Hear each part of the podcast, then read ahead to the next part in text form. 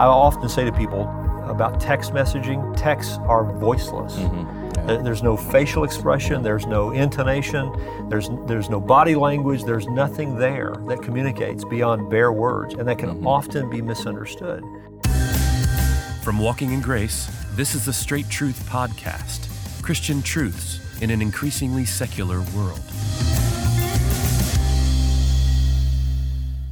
Well, for this episode, let's talk a little bit about uh, the virtual church, as it were. Um, in our day, it's really easy to, uh, and we all did this, really sit in front of your uh, computers and watch uh, church, whole church services online, and, and and maybe feel a kind of sense of connection with that church, whether it's your church where you're a member or not and uh, and and even a kind of temptation to um, to to listen to sermons from from other pastors that aren't your pastor, Yeah. um, because of the access that you have. And so my question is is more about the, how why is it so essential that churches meet face to face and not be content with with just having church, so to speak, uh, online.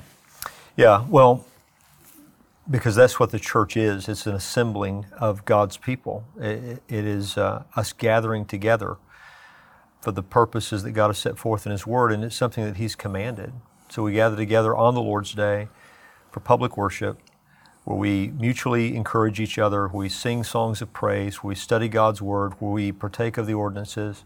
This is, this is church life, and this is what God commands of His people in 1 Timothy chapter 3, in fact, he makes clear that he's writing to Timothy so that people will know how to conduct themselves in the Lord's household.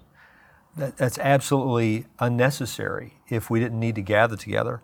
Uh, 1 Timothy 3:14, I hope to come to you soon, but I'm writing these things to you so that, if I delay, you may know how one ought to behave in the household of God, which is the church of the living God, a pillar and buttress of the truth. Well, what sorts of things is he writing in 1 Timothy? He's writing things like qualifications for elders, mm-hmm. qualifications for deacons, mm-hmm. matters that had to do with disciplining sin and all sorts of things, the, the, the things that take place in the church, in the fellowship of God's people. He wants the people of God, through his letter to Timothy, to know how to do those things, how to handle those things. Hebrews 10 just explicitly commands us to gather together. Hebrews 10 24. And let us consider how to stir up one another to love and good works, not neglecting to meet together, mm. as is the habit of some, but encouraging one another, and all the more as you see the day drawing near. There we're just commanded to gather. All of the mutual ministry verses of the New Testament require interaction with each other. Mm-hmm. You, you, you can't love each other if you're not Yeah, fruits of the spirit is what I was Fruit- thinking. fruit of. the Spirit. all interpersonal. you, all interpersonal. You can't mm-hmm. live those things out without other people. So just sitting at home and accessing truth online doesn't equal obedience to these sorts of commands. I'm thankful for the access that we have to truth. It's un, unparalleled in, in mm-hmm. terms of human history, what- what's gone on. The, the access we have to be able to, to get sermons and written material via the internet I rejoice in that accessibility, but I grieve over the lack of a biblical ecclesiology that you see in many believers in our time. You see many people who've learned to access truth, you know, like a cafeteria line from various sources, but those same people who are loving, who are learning to love the head of the church, or supposedly learning to love the head of the church, the Lord Jesus Christ, are not listening to the head of the hmm. church when it comes to his household, because that same head, the Lord Jesus Christ, is the one who gives us the New Testament by which we learn. We're to gather together, meet together, serve one another, fellowship together. If we really love Him, we're going to hear what He says about His family. We're going to hear what He says about His, his household.